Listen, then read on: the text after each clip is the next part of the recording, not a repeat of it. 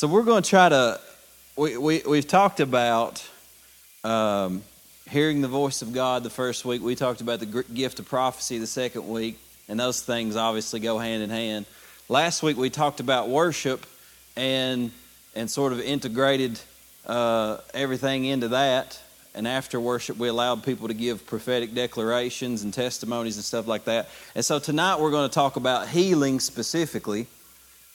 And then hopefully, what we're going to do is we're going to pray for healing where we need to.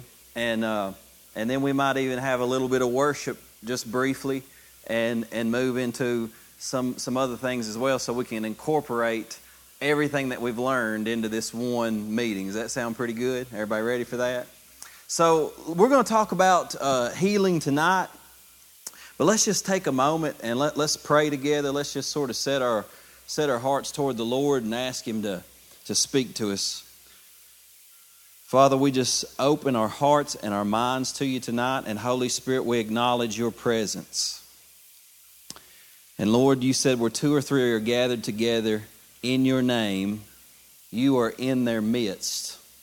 And so, Lord, it's a normal thing for miracles to happen when you are in our midst. And it is a normal thing for healing to happen when you are in our midst. And it's a normal thing, God, for you to speak to us when you're right here in our midst. And so we're gathered in your name, Jesus, and we come to worship you, to learn from you, Holy Spirit, and to grow and to step into, God, what you've called us to be as Christians and as disciples.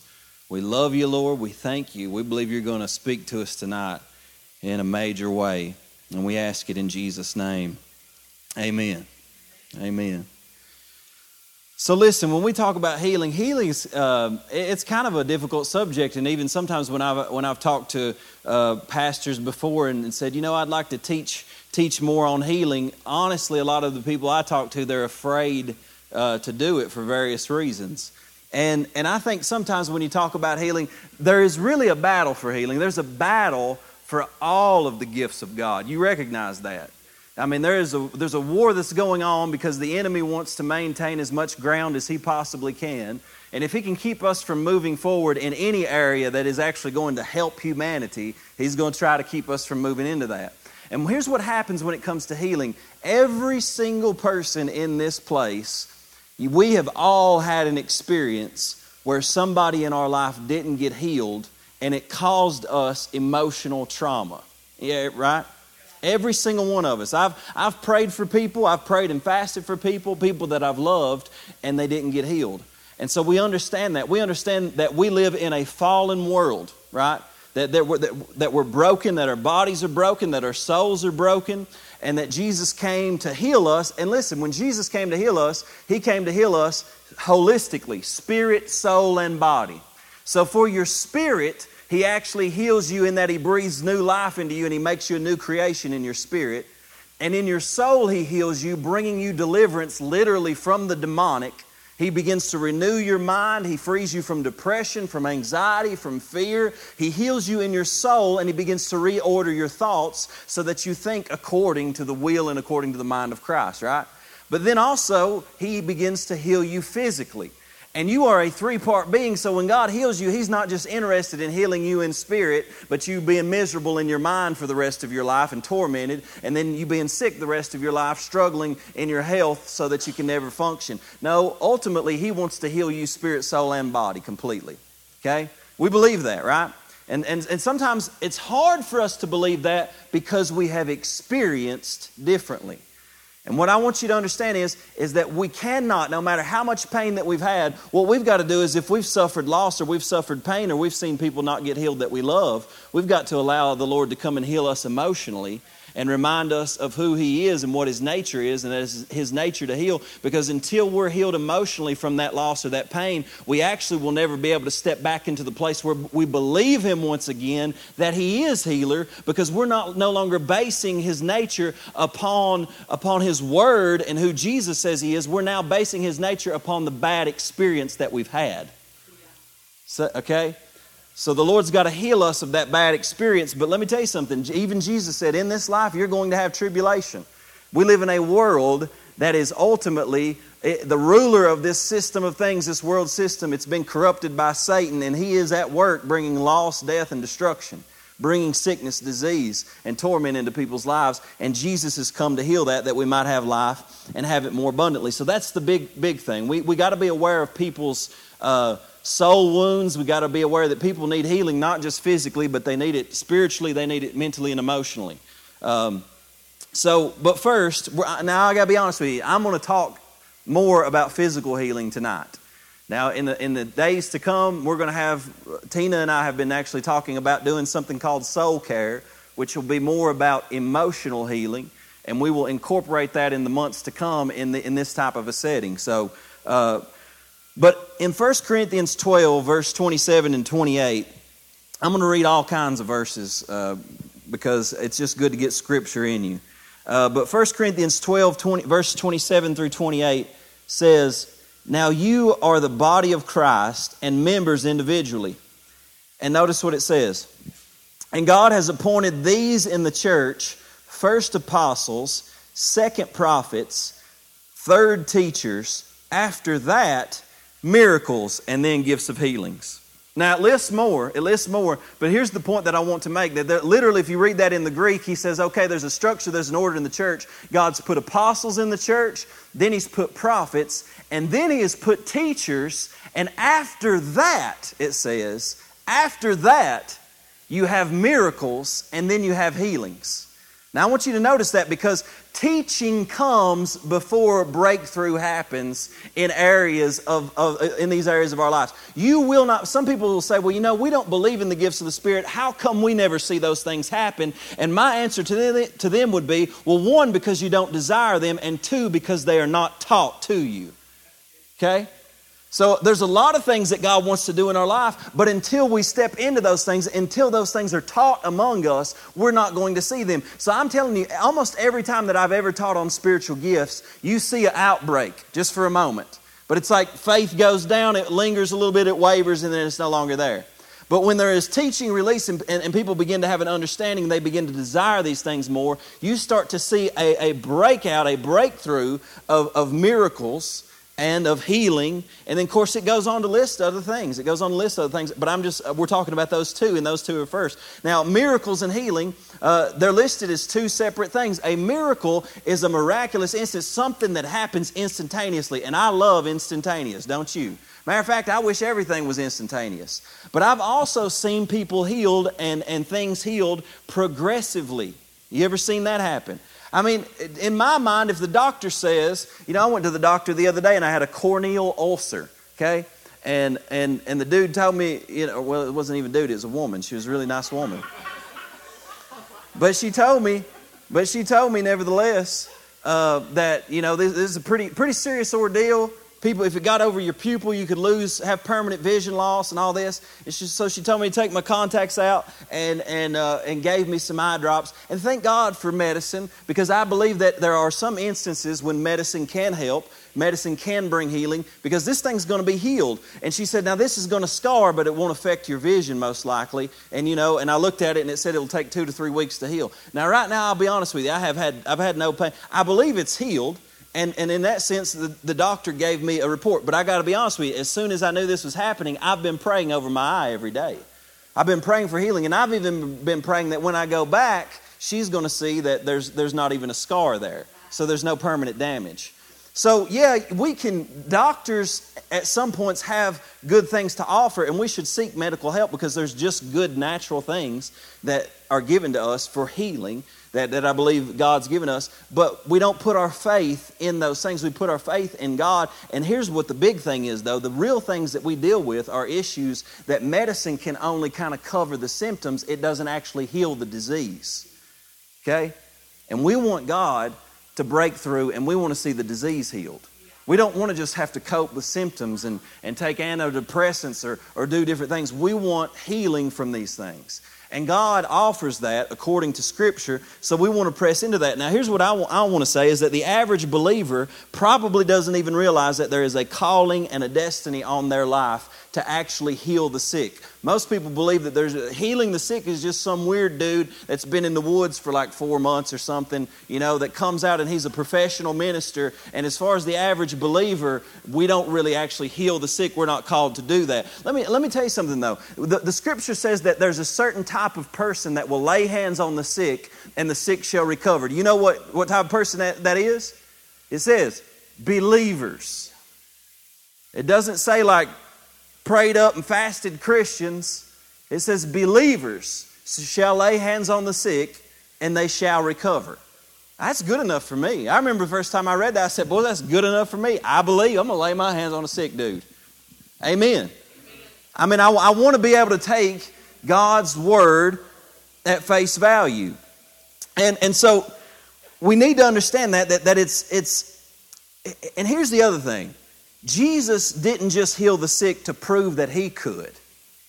Now, most people would teach that. Well, Jesus came to the earth, and in order to prove that he was the Son of God, he healed the sick. Now, he didn't just come to heal the sick to prove that he could, he came to heal the sick to prove that you could.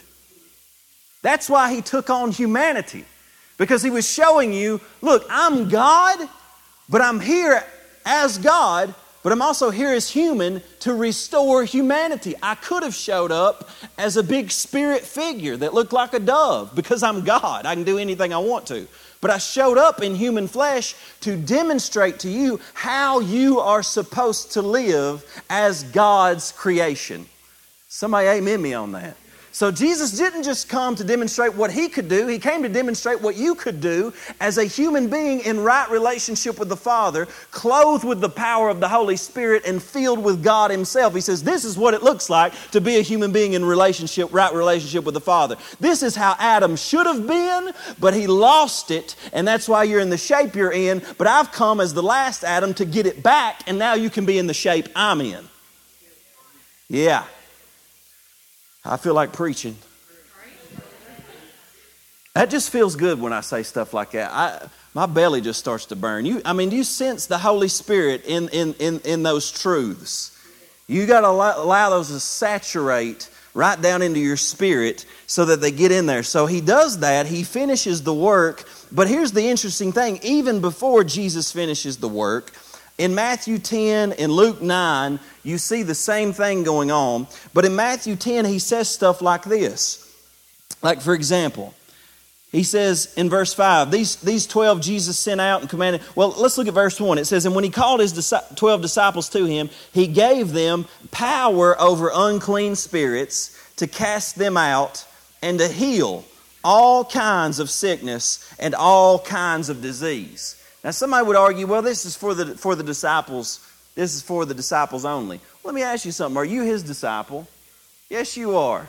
Yes, you are. Now, somebody say, well, yeah, but that ended with the apostles. Well, then how come Paul is telling an entire church in Corinth, who was a bunch of Gentiles and weren't apostles, that you need to desire the best gifts? You need to desire miracles. You need to desire healing. And somebody will say, well, yeah, but I, just the other day, I think somebody was, uh, was in here listening, and they, they, the, the, day, the day after, they, we were talking about prophecy. They got on, and, and this dude who was the, the, the head of the Southern Baptist Convention, uh, probably a wonderful man of God. Listen, great men and, and women of God can really love the Lord, really serve the Lord, and believe wrongly in some areas.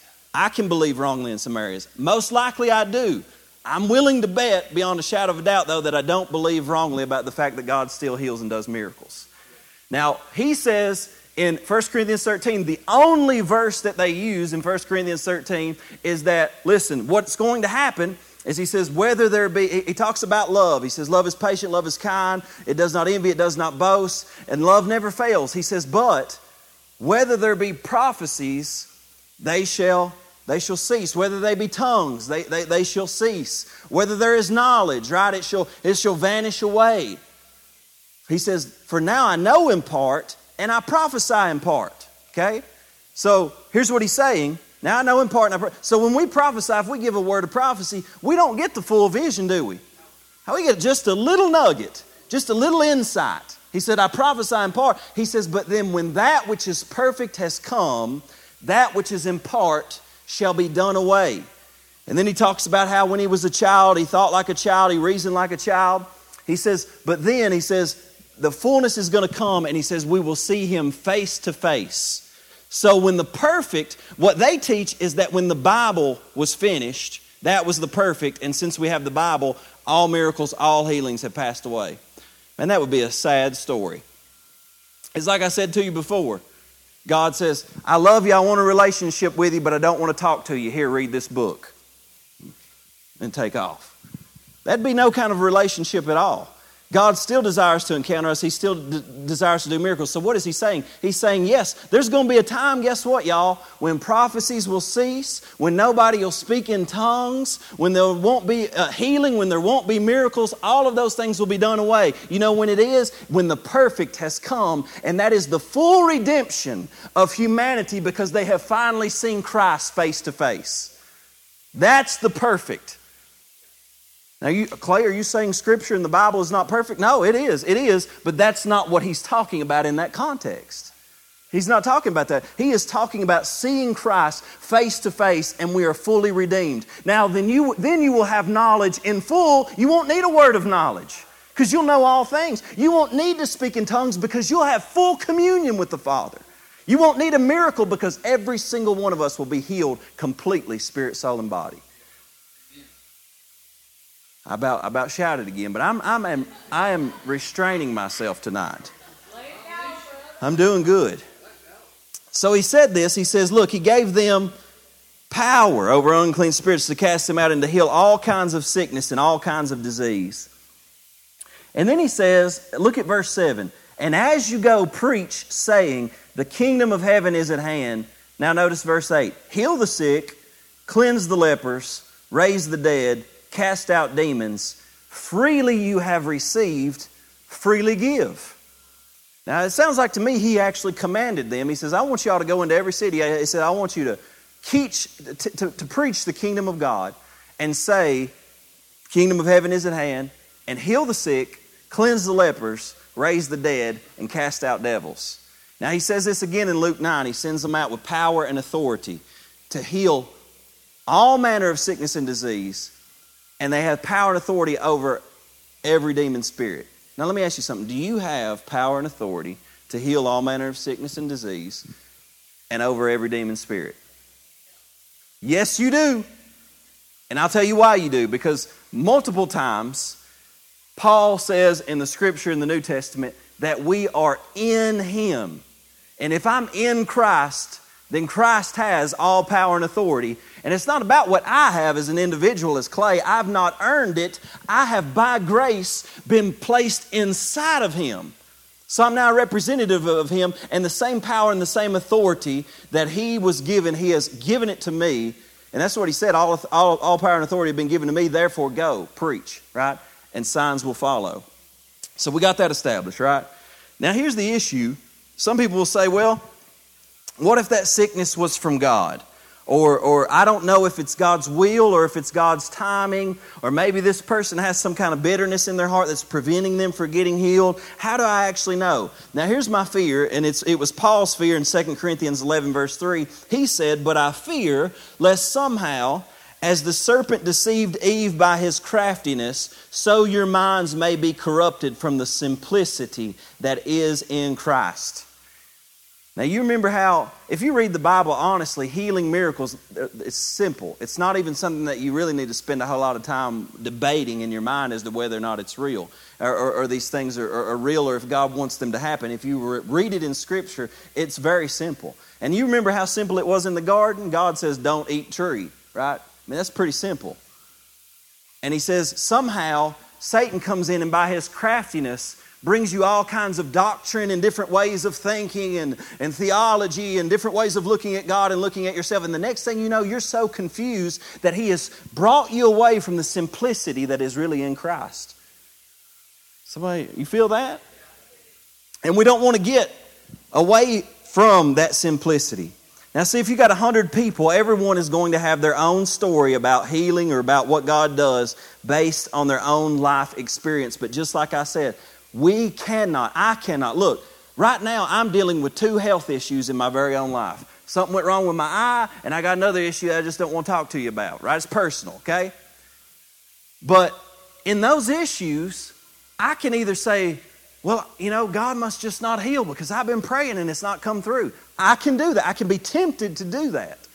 But see, I don't ground my faith and anchor my faith in my experience or in the fallenness of my body. I anchor my faith in the foundation of God's Word and the life of Jesus Christ.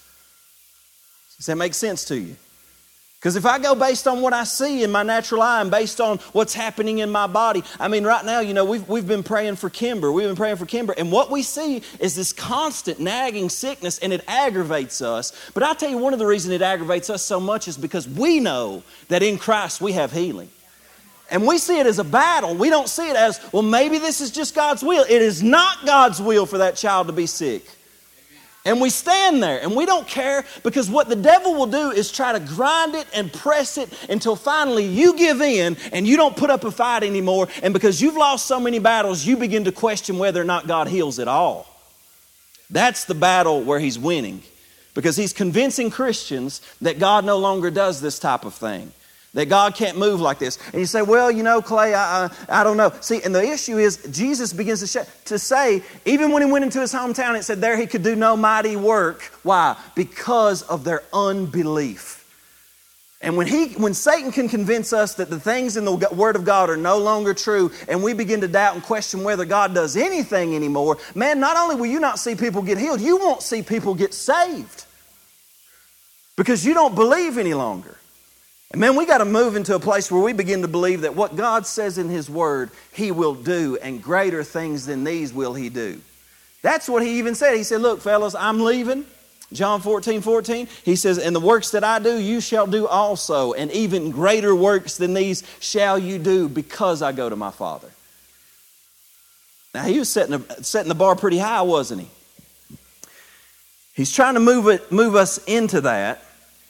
And we've got to begin to believe that He's given us that authority, even when we're not seeing breakthrough. And here's the thing we have to anchor our, uh, we have to anchor our faith in the truth of God's word even when we're not seeing breakthrough or you will be blown and tossed by every wind of experience that you have and every time something negative happens, you'll talk, chalk it up as another check. Well, I guess God doesn't do these things anymore. I guess God doesn't heal. And rather than fight, you will move into unbelief, and then you will create a actual culture where God no longer moves anymore. And there are churches that have created a culture of unbelief, and God never moves in them. Smart men get up and teach the Bible, but God no longer moves because they no longer believe. That's why when you teach, you don't teach unbelief. There, there are teachers that get up and teach and infect the people with unbelief and make you. There's a book out right now 33 Reasons Why People Aren't Healed. I, you, you hand me that book, I'll be liable to burn it. I don't need somebody giving me 33 reasons to doubt. I need somebody give me 33 reasons to believe. 33 reasons why God still does heal people. Amen? I, need, I don't need somebody, a naysayer. I need somebody that is going to feed my faith, not feed my unbelief. Don't be writing me a book on that stuff. Be writing me a book on why God's word is still true. Be writing me a book on why Jesus is the same yesterday, today, and forever. Be writing me a book on, on maybe why it is, what, what is, is in our mind that somehow we don't believe the same way that the apostles who saw Jesus believed. Why are we not pursuing what God has paid for us in His Word to pursue? Write me a book on that and tell me how to get there, but don't write me a one on how why, why stuff ain't happening no more. I don't want to hear that. It'll infect you, it'll get in your mind. And see, here's the other thing we want to look to Scripture, and I let Scripture be the truth and every man a liar. Let the Word of God be true and every man a liar. That's what the Word of God says. And so I can base I can base what I believe on two things. I base it on the word of God first. Secondly, I base it on the life of Jesus Christ. And do you know why I base it on the life of Jesus Christ? Because the scripture says Hebrews 1 3 that he is the express image of his person. Colossians 1:15 says that he is the image of the invisible God. Jesus said about himself, if you've seen the Father, guess what? You've seen me.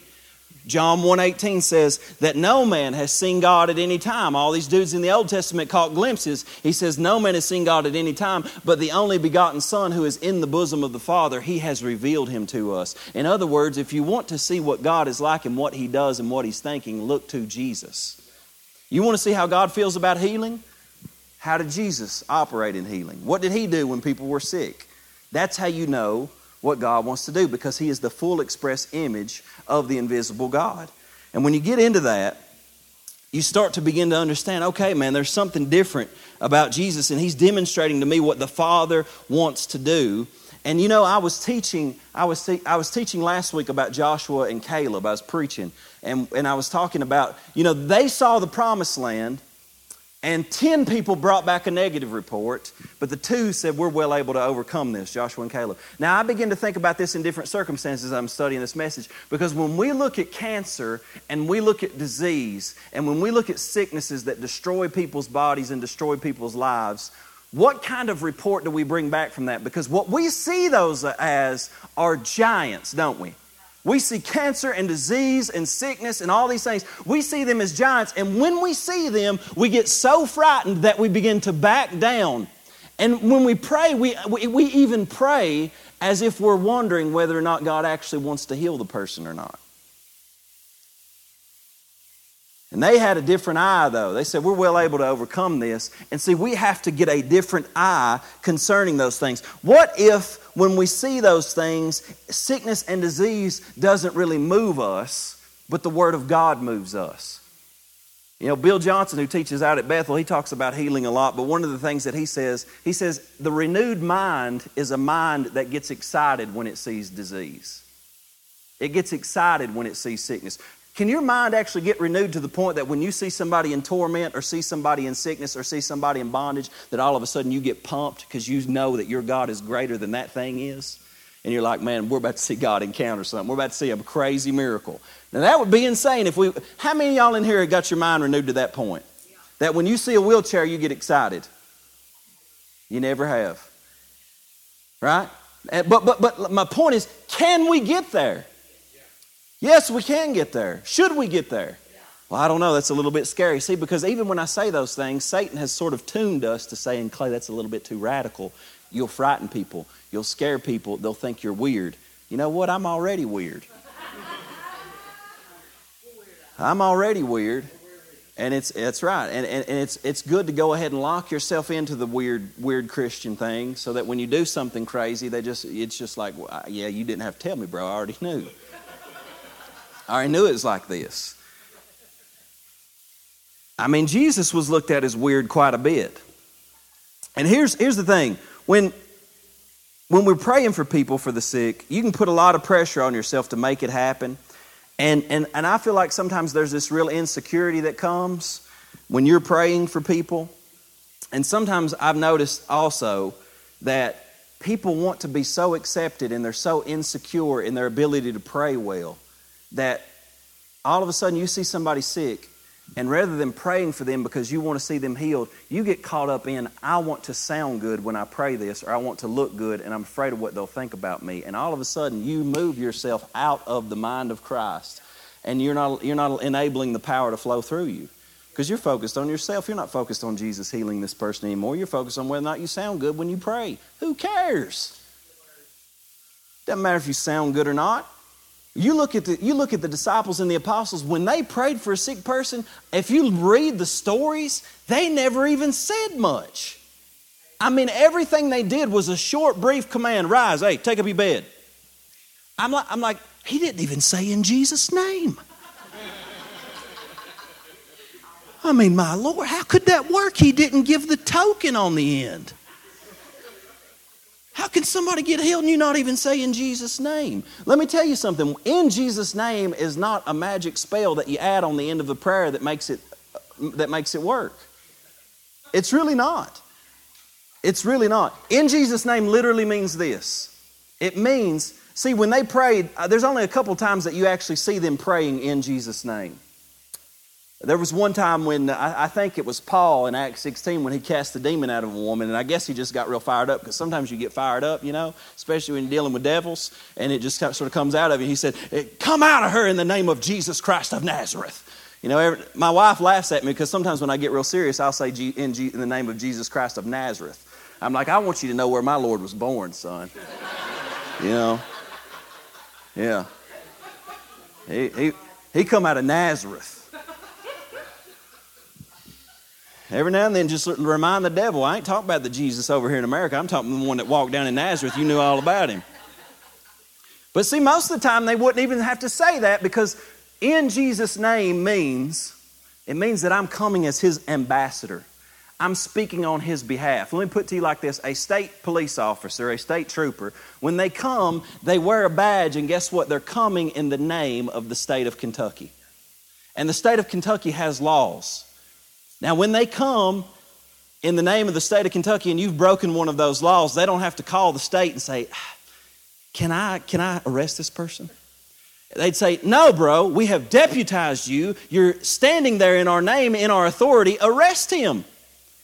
In other words, Jesus is saying, You don't have to ask me for some things because some things I've already deputized you to take care of as my ambassador in my name. So quit asking me for it and declare it and speak it and do it in my name.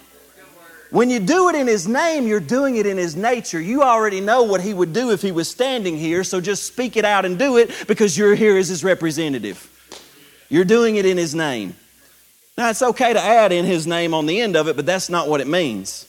That's not what it means. He, Jesus didn't say, anything you ask in my name. He, what he did not mean by that, and that's what created the tradition of every time you get done with a prayer, you say, in Jesus' name. You know that you don't even have to say it. You can pray for the sick to be healed and not even say in Jesus' name at the end of it, and God will still heal them. You know why? Because it's not in name and word, it's in name in your heart, your identity. When Paul goes to cast out the devil out of this, the, these seven sons of Sceva, and he says, or they, they, they see that Paul's casting the, the devil out, and these, these guys go and they try to cast the devil out of this other guy. And the demon speaks and says, Hey, we know Jesus and we know Paul, but who are you? They weren't coming in his name. You understand that? They didn't know him. They didn't have that relationship with him. And when you have that relationship with him, you walk in his authority, you walk in his name. And see, that's why Peter and John could walk up to the at the hour of prayer and see a lame man standing, and they didn't lay, they didn't get down, they didn't bow down, and they didn't say, "Father, if it be your will, please stretch forth your hand and touch his fevered brow and begin to raise him up at this instant." They didn't ask him. They said, "Hey, silver and gold have I none, but what I do have, I give it unto you." Rise up on your feet. Didn't say in Jesus' name either. Just think about that for a minute because it changes the way that you begin to see sickness and disease. You begin to see one, that God hates it, and two, He sent you as His representative, and He's not looking for you to pray some kind of big fancy prayer. He's not even looking for you to ask Him most of the time. He's looking for you to speak to that thing in the authority that He's given you. Y'all good? Now, I know if you preach this in some places, they'll just go ahead and kick you right on out. Uh, mister, you care to leave? You care to exit the side there? But but this is what this is what Scripture teaches. I just like to go based on what Scripture teaches. Y'all with me? All right. Now I may teach a little bit longer than that, but you all don't care because you, you love the Bible. You love the Bible. So we got to humble ourselves, set aside our experiences, and root ourselves, ground ourselves in the Word of God. So let's just look at Isaiah 53 for a second. Let's just look at Scripture, what Scripture says. Isaiah 53, verse 4 and 5. Everybody knows, knows these verses, you know, have heard these verses. But again, we need to see them in a fresh light. It says, Surely he has borne our griefs and carried our sorrows. Now, even in my Bible, which is a New King James Version, it gives me the literal translation over here in the you know, I'll be honest with you, the New King James Version and the King James, the King James Version was written in 1611. Now, at that time, you had a pretty dormant period in, in, in Christianity, I got to be honest with you. And I imagine when some of these people translated these verses, they, they were afraid to give some literal uh, translations or whatever for various reasons. But in my Bible, in the center column reference, It's an actual, actual translation of the Hebrew. It says sicknesses and pains. So it should read, Surely he has borne our sicknesses and carried our pains. Yet we esteemed him stricken, smitten by God, and afflicted. But he was wounded for our transgressions, he was bruised for our iniquities. The chastisement for our peace was upon him, and by his stripes we are healed. Now 1 Peter 2:24 takes this another one because I love this. Isaiah was looking at the cross in the future tense. 600 years into the future, he saw the cross of Jesus, and he says, By his stripes we are healed, present tense. Then after the cross, Peter saw it, and in 1 Peter 2.24, he actually changes this verse, and he says, By his stripes we were healed. Before the cross, we are healed by it. After the cross, we were healed by it. That means that he has already purchased and paid for your healing. He bore your sicknesses, He took your pains. On the cross is where it happened. It was paid for in the atonement. Right? Y'all got those verses? Now, Matthew.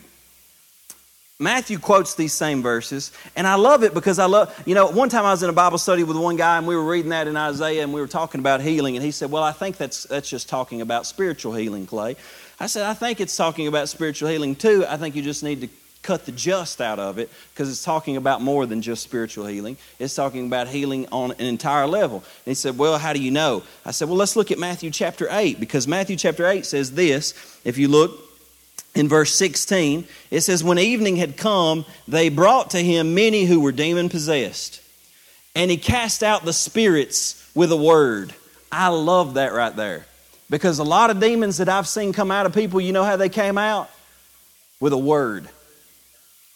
I imagine the word that he gave was, hey, go. You know what I'm saying? It's not like he had to sit there and beg the devils to leave. He said, go, and with a word, they left. Because he knew he, who, who he was, and they knew who he was. But notice, and it says, He cast out the spirit with a word, and he healed all who were sick, that it might be fulfilled which was spoken by Isaiah the prophet, saying, He himself took our sicknesses, he, he, he himself took our infirmities and bore our sicknesses. He is quoting Isaiah 53 right there, and he's referring to people getting delivered from demons and all who were sick coming to him and being healed. So we see that in Scripture, right? Now, in John chapter 3, I'm just reading a few different verses to give us some biblical foundation. John chapter 3, I love this. I've taught on this several times. Everybody knows John 3 16, but nobody really pays attention to 14 and 15 right before it. John 3, verse 14 and 15 says, it says, And as Moses lifted up the serpent in the wilderness, even so must the Son of Man be lifted up, that whoever believes in him should not perish, but have eternal life. So, as Moses lifted the serpent up in the wilderness, so must the Son of Man be lifted up. Now, there's a story in Numbers chapter 21. It's a crazy story because what happens is all of the children of Israel are beginning to be bitten by serpents and they're dying because of it.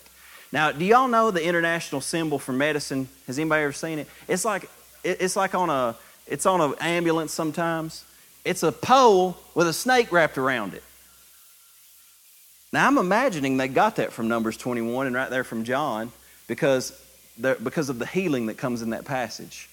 And, and that's what you see. It's a pole with a snake wrapped around it. Now, all of Israel were getting bit by serpents, and God says to Moses, Moses, here's what you're going to do.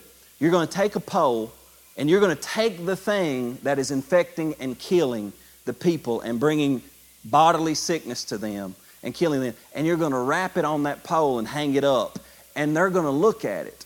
And it says, when every one of them looked at it, they were all immediately healed in their bodies. Point being, it is a picture and it is a type. Here's what they knew they knew, according to their scriptures, that anything that hung on a pole or hung on a tree was cursed. That's what they knew. It was in the Bible. They knew it. They said anything hung on a pole or hung on a tree is cursed. So, what God was saying is take the thing that is bringing sickness put it up on there just to demonstrate that it's being cursed. And what Jesus is saying is that when he was sitting there taking all of those stripes on his back, I need you to understand this deeply. Because there's a reason he was being beaten and split open and cut open with those stripes. 39 times he was being opened up in his back. And in that moment, what was he doing? He was bearing your pain and taking your sicknesses upon himself. And as he was bleeding out, he said, No, I can't just die here. I've got to take it to the cross so that all the people can know that these sicknesses, these diseases, and these pains are cursed by God. They're cursed by God. When God looks at your sickness, He looks at your disease, He looks at the disease, He looks at the sickness that is, that is in our children. He doesn't say, Well, I'm, I'm using. One thing Jesus never said in the Bible, I could give you several things that He never. Oh, it's almost more important to say what Jesus never said than the things that He does say. Because one thing that He never said was, I'm using this sickness to teach you a lesson. You think God can't teach you a lesson and you be healthy? I've had him teach me all kinds of lessons. I never had to be sick at all. He's God. He don't need to get me sick to teach me a lesson. But I tell you what the devil would love to do is keep you sick and say, This is, this is God doing this to you because he's trying to teach you something. And meanwhile, you get so self focused that you're not even ministering for God anymore, you're not believing God anymore, and you're remaining in that place. Now, I don't want to bring any condemnation on people who are sick. Listen, we're in a battle. Like I said, I got issues right now. We all got issues, but I'm not going to wallow in self pity over it. I'm going to believe God, and no matter how long it takes, I'm going to continue to press in for healing. Because not only that, there's a lot of people out in our world that they need healing, and we have to be bold enough to pursue it for them. And maybe we're not going to see victory in every area, but it's important that we still go after it. All those illnesses, all those diseases, all those sicknesses are cursed by God. He hates them. You know, there's a verse that just came to my mind. I think it's in 1 Corinthians 6, and it talks about how you are the temple of the Holy Spirit. And he says, Whoever will destroy the temple of the Holy Spirit, God will destroy them. If a sickness destroys the temple of the Holy Spirit, you know what God's going to do? He's going to destroy that sickness. Because you're His temple. You think He wants His temple being all messed up and hurting and in pain? See, what I'm, what's happening right now, as you're even listening to it, is I, I guarantee you, like, there's rewiring happening in your mind. Would you agree with me on that? There's just some rewiring going. Because here's the other thing you can teach this one time and give it two months, you'll get rewired again by the world And they'll make you think something different. Your experiences, this is why we have to stay in the scripture. We continue teaching, we continue learning. Mark chapter 2, verse 8 and 9, there was a man that was paralyzed. There was a man that was paralyzed. His, his buddies, I love this. I want you to consider this. He was paralyzed. His buddies came to where Jesus was at, tore the roof off of a building, lowered him down into there, and Jesus looks over at him, and all the Pharisees, the religious people who didn't like him healing people, uh, looked at him and they began to reason in their hearts, you know, this type of stuff. The first thing Jesus says to this man is not anything about being healed. What does he say? He says, Son, your sins are forgiven you. That boy didn't even ask for forgiveness. Jesus said, I'm giving you forgiveness for you. You for it. That's how much I love you. Your sins are forgiven you. Okay. The Pharisees, the religious people, they don't like that. Who are you to forgive sins? You can't forgive sins. Then he makes this statement. He says, Which is easier to say? Your sins are forgiven you, or rise, take up your mat, and walk. He says, But that you may know that the Son of Man has authority on earth to forgive sins, I say to you, rise, take up your mat, and walk. And the man was healed from that hour. And he got up, paralyzed his whole life, and began to walk. Now, which is easier to say? I'm thinking, Jesus, they're two totally different things. But if I'm going to say, yeah, it's way easier for me to say, Brian, your sins are forgiven you, than rise, take up your bed, and walk, be healed. It's far easier to say your sins are forgiven you. Why? Because you can't see that. That's not a physical manifestation. But Jesus is saying, even though it looks totally different and it's easier to say your sins are forgiven you, He says both of them are purchased at the same time on the cross in the same way. Now, I want you to understand something. You can say, Well, I've been praying for Uncle Johnny for 10 years and he still hasn't got saved. I'm never, ever trying to pray and preach the gospel to anybody anymore. Nobody does that, do they? I don't think. No, because they believe that God's going to save some people. But what happens is, is we pray for somebody to be healed and it doesn't happen, and we say, Well, I'm never doing that again. And he said, No, they're both paid for on the cross. And in Scripture, they are, they are lined up together several times. Psalm 103, for one. Bless the Lord, O my soul. All that is within me, bless his holy name. Bless the Lord, O my soul. Forget not all of his benefits. Who forgives all your iniquities. Number two, who heals all your diseases. Right there, side by side. You read in James chapter 5, verse 15. He says, Confess your faults one to another, pray for one another that you may be healed, right?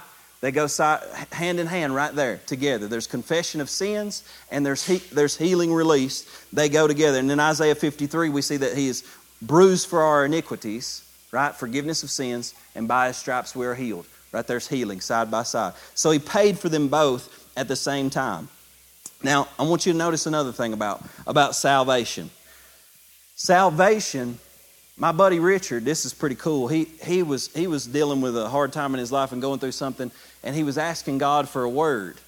And, uh, and, and so he woke up, I guess, early in the morning, and he said, This word was just coming to my mind just so so vibrant. I couldn't get it off my mind. And so he, he, said, I wrote it down and I actually looked it up, but he, he, he sent me a message. He said, Does this word mean anything to you? I said, What is it? He said, Sozo. I said, S O Z O? He said, Yeah. I said, That's a Greek word, buddy. And I said, It's used in the New Testament more times than you could ever imagine, and it is the Greek word for saved. And I said, but the most interesting thing about it is, is in American Christianity, we've used that word and said you're saved and, mean, and, and turned it to mean that you get to go to heaven when you die. But when it's used in Scripture, it is uh, very rarely used for that. Let me give you a few examples. James 5:16, for example, says, "And the prayer of faith shall sozo the sick." It's the word we use for save. The prayer of faith shall save the sick, and the Lord shall raise him up. Confess your faults to one another and pray for one another that you may be healed, sozoed. Notice that. It's the same word we talk about getting saved, right? Because the word sozo means in the Greek language saved, healed, delivered, protected, preserved, and made completely whole. That's what it means. You look in, in, in, Mark 6, it says, As many as touched the hem of his garment were, were completely made whole. They were completely, in the Greek, sozoed, saved. 1 Timothy 2 4, God our Savior desires that all men are sozoed. That means he wants all of them to not to be believers in Jesus, yes, but he also wants them all to be healed, spirit, soul, and body. And let me tell you something. We live in the already not yet tension of that. We ain't going to see everybody healed until Jesus comes back. We're not.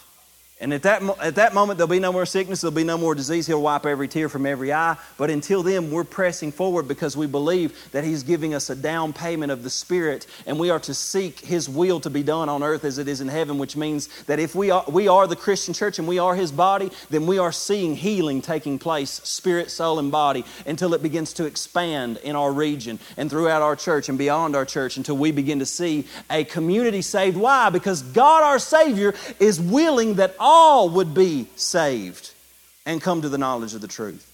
He, do y'all believe that? Do you believe that He wants everybody in the world saved? I know a lot of people don't, and that's their prerogative. Again, I'm just going to go based on Scripture. I mean, that was pretty simple, isn't it? God our Savior desires that all would be saved and come to the knowledge of the truth. So, Matthew chapter 8, a, a, a leper comes to Jesus, verse 2 and 3. The leper comes to him. He says, If you are willing, I know you can, you can make me whole. Jesus responds to him, I am willing, be cleansed. Now, he uses a very unique word in the Greek language. It's called thalo. And thalo does not just mean I am willing, it means it is my will and I desire it for you, and it has a future tense. What he's saying is, it is my will for you to be cleansed. And not only that, I desire it for you, and it will be that way forever. That's what that word means. So we question whether or not it's God's timing. Let me ask you something. Can you find me a place in Scripture where a sick person ever came to Jesus and he said, It's just not time. My Father's using this for a purpose? Not one. Every single time anybody ever came to him, they were completely made whole. Now, there were some times when it had to be progressive. There were some times when he tried to heal some sick folk in his own hometown, but because of their unbelief, they didn't see him as Lord. They didn't have faith in him. They just saw him as a mere man, and because of that, there was a uh, their unbelief hindered the move of God. I'm telling you, every Sunday in almost every church in the world, the move of God is hindered through unbelief. We come in and we doubt. And we've got to, we've got to renew our minds so that that is, is absolutely changed. Today is the day of salvation. It's God's will to heal today. So, like I said, you see that in the life of Jesus. Now, I want you to think about a few more things. Y'all still good with me? I'm, a, I'm finishing up, but I, I just want to make sure that we get this rooted in our minds. We're doing some brainwashing this morning. Somebody, somebody said one time about my teaching, you better, you better be careful down there at Clay Bishop. He'll brainwash you. You absolutely right, I will.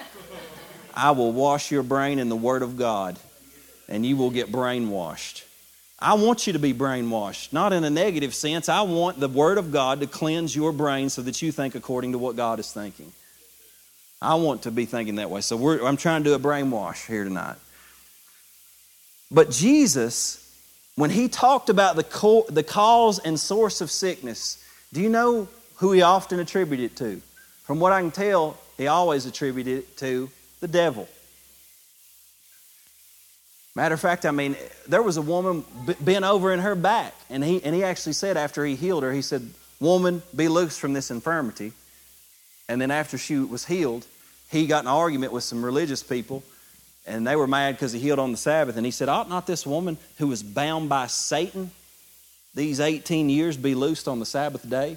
He attributed that sickness, that disease in her body to Satan. Acts 10:38, a key verse in Scripture. Peter's talking about Jesus. He says, We were telling you about how Jesus of Nazareth was anointed with the Holy Spirit and with power, the same way you're anointed with the Holy Spirit and power now, who went about doing good and healing all who were oppressed of the devil. So he looked at sickness and healing as something where the devil had somehow oppressed us. Now it can happen on two forms. It can literally be a demonic demonic activity in a person's life, or it can be just the fact that Satan was the one who led us into the fall, and therefore our bodies are suffering the consequences. Either way, when he brings restoration, he sees it as a direct attack on the kingdom of darkness, and that pumps me up. Now, you know, Barb and I, we got history because we talk we talk about it all the time, but and every time I talk about it, it gives me faith again, right, Barb? You too? Barb had a torn rotator cuff, and, her, and I prayed for it. It's the first time I'd ever seen God instantly heal somebody. He healed her rotator cuff. She didn't have to have surgery. It was amazing. Bless the Lord. And you know what that is? That is an assault on the kingdom of darkness. That's what it is. And you could say, well, it was, it was the Lord's will for her, but that ain't forever torn rotator cuff. You better watch your mouth. I mean, I mean, based on scripture, I can't. Now, I got to be honest with you. I've prayed for other rotator cuffs. I've seen another one healed, but I've, I've seen several that I prayed for that didn't get healed. Now, does that mean that that wasn't God's will? No, it does not mean that it wasn't God's will. Do I know all the mysteries of the heavenly realms and the spiritual realms and how angels are functioning in the unseen and how our bodies function and whether or not there is unforgiveness? I have no idea all those things. But Jesus didn't tell me to analyze all that. He said, heal the sick.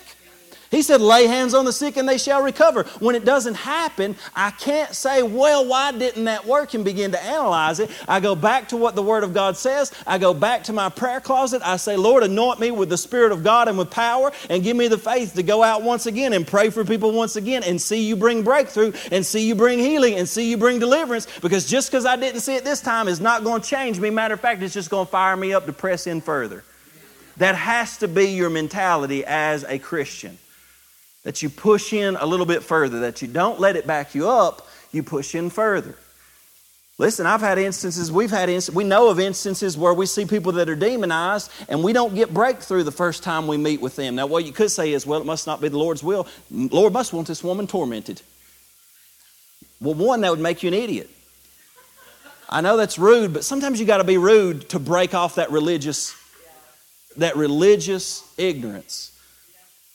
No, but even Jesus, whenever he was trying to, trying to heal one, the, the disciples were trying to heal a, a, a, man's boy who had been tormented, and this demon would, would come on him, and he had, he had epileptic, epileptic seizures, and he'd throw him in the fire and throw him in the water. And the disciples come and could not cast the devil out of him. And Jesus comes down, and he, and he begins to just sort of, he's, he's grieved, and he's shocked by what? Their unbelief.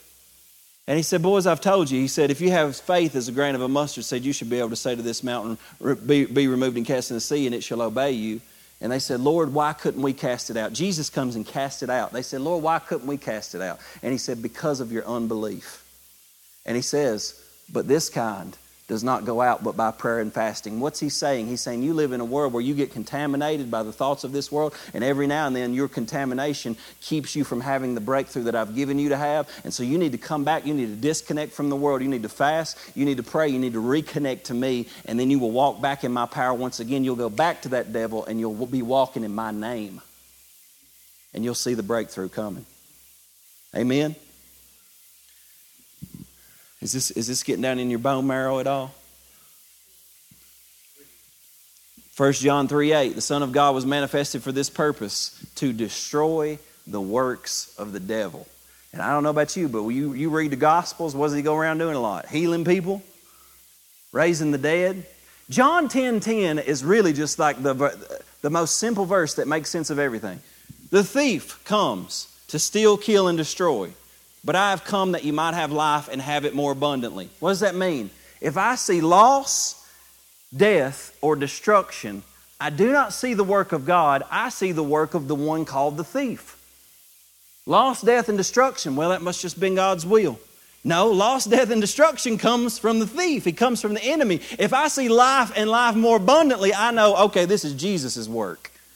And we live in a world, folks, where you see primarily the devil at work. Why? Because he gave the world to humanity, and humanity was deceived. And therefore, we follow the ways of darkness and we see darkness all around the world. And God didn't just say, Well, I'll come in and fix some stuff when I want to and not fix other stuff when I don't want to. No, He said, I died on the cross, I restored you, I've given you salvation, and now the authority is back in your hands. It is in your control and in your power to make sure the world changes. If somebody's going to get healed, it ain't going to be just because God decides, let me just heal about 30 right there, right quick. It's going to be because Christians realize that they are the body of Christ. And healing is going to flow through us to the world. Right? Why would He give gifts of healings if He's just going to be the one that does all the healing? He is the one that does it, but He does it through His body, He does it through the body of Christ. And you say, man, that's just too much responsibility for me, Clay. Step into it, man. Let it, let it, let it just charge you up and say, hey, you know what? I'm going to take on this responsibility. And I promise you, you do have a responsibility. Us hearing this word and knowing these truths, here's what I sense by this. There's some weight on it. And it's not a word of condemnation. You're not going to get to heaven and, and the Lord be like, he's, he's going to be happy to see you, I promise. But you need to understand that every work that we do, not our sins, our sins will not be judged because they've been, they've been forgiven completely. There'll be no punishment left for us because Jesus was fully punished for us. But our works will be judged. And everything that we've done or not done will be tested in fire and it will be burnt up. And because I have the knowledge of this, and because if I allow my fear to say, I'm not going to pray for the sick, what, what will happen is that lack of work in my life based on the knowledge that I have because I didn't pray for the sick, it is going to burn up and it's not going to be lasting an eternal reward that, that Christ has for me. And you say, well, yeah, but when I pray for people, nothing happens, so I wouldn't get a reward anyway. It's not about whether or not you see people healed, it's about whether or not you obey God.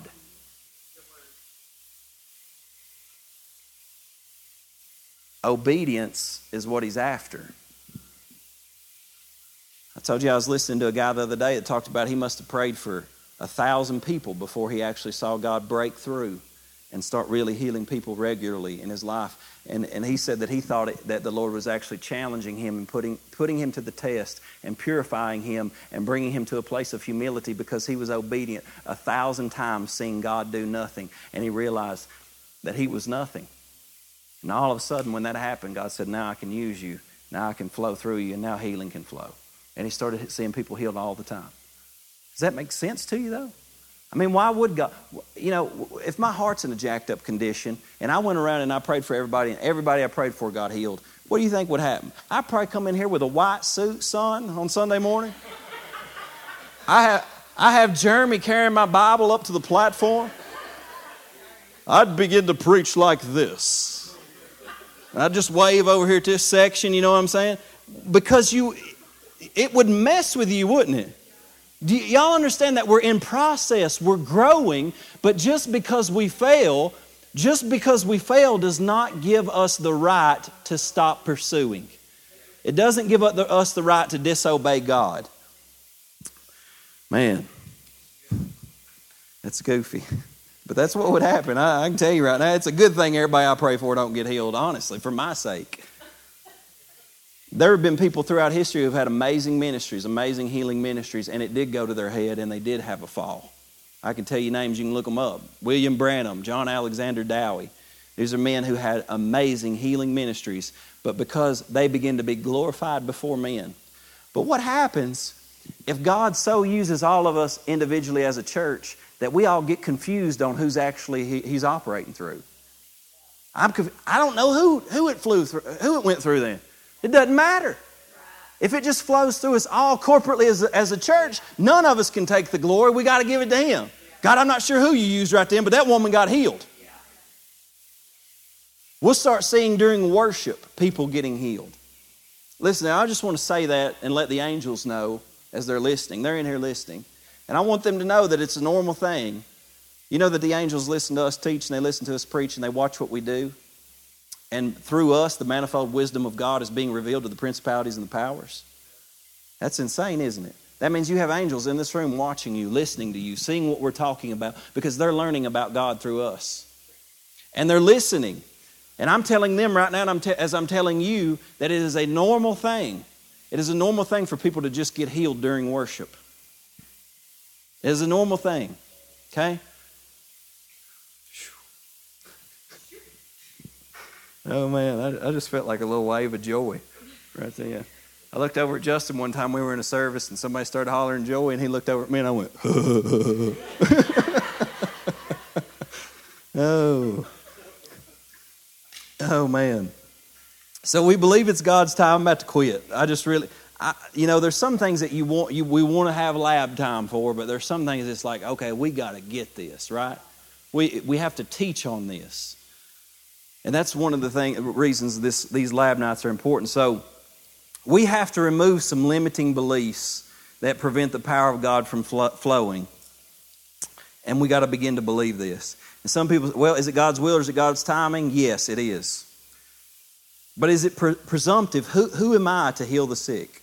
And just like what we said, you're a believer. You're in Christ. He's clothed you with power. That means ability. Not only that, He's given you authority. That means permission. So you need to see yourself with a badge on you that says in Jesus' name on it if you want to. And that means that you come in all the authority of the kingdom of heaven. And Matthew 16 16 says that He gives you the keys to the kingdom of heaven. And whatever is bound in heaven, you shall bind on earth. And whatever is loosed in heaven, you shall loose on earth. What are you, what are you doing? When, when, when they send a, a police officer out, what does he do? He comes in the name of the state of Kentucky and they say, hey, whatever we said is unlawful, you go and bind it, arrest it. He says, but whatever is lawful, you just let it run free.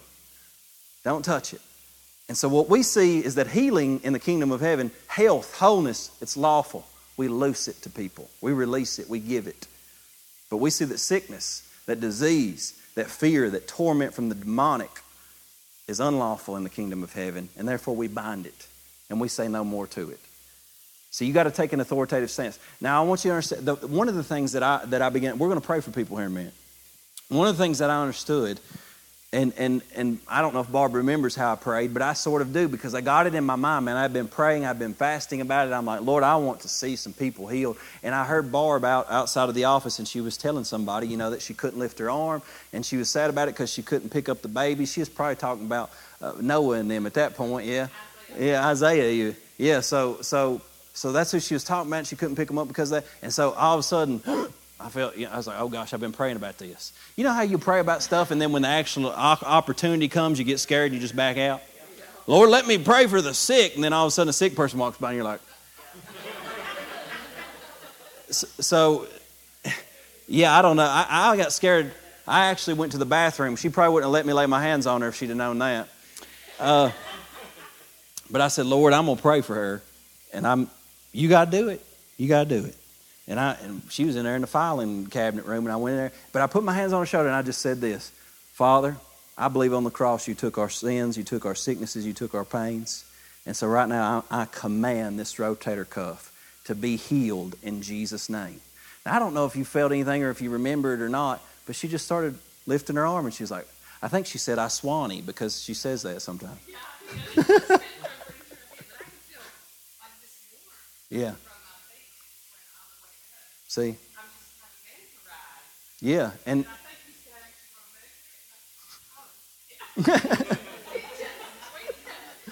and yeah, and it was and it just was. And it just and it was just healed. I have no idea what happened. All I know is I was I was obeying what I believe the Lord was telling me to do. And I didn't I didn't pray, I didn't ask, Father, if it be your will, stretch forth your hand, touch her. No, I commanded it. Why? Because I was in his name and in heaven there are no torn rotator cuffs. In heaven there are only arms that can hold their babies.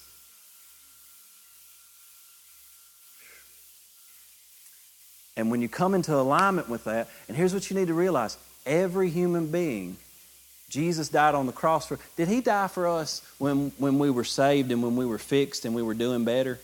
No, it says he died for us when we were ungodly. That means that no matter what kind of shape they're in, he is proclaimed for them to be worthy of healing and deliverance. They're all worthy. All, he's made them worthy by his blood, and he paid that ultimate price. And you know what? I want to give him what he paid for. You feel me on that? So listen, we're gonna we're gonna pray for people. How many people right now? Just just do this with me. How many people right now you have something in your body or some kind, just anything at all that you'd like to receive healing from? Just lift your hand. Hold it up there for a minute. So we got a lot of people. Could you maybe maybe y'all just stand up, the ones that did lift your hand, so I could look at you for a minute?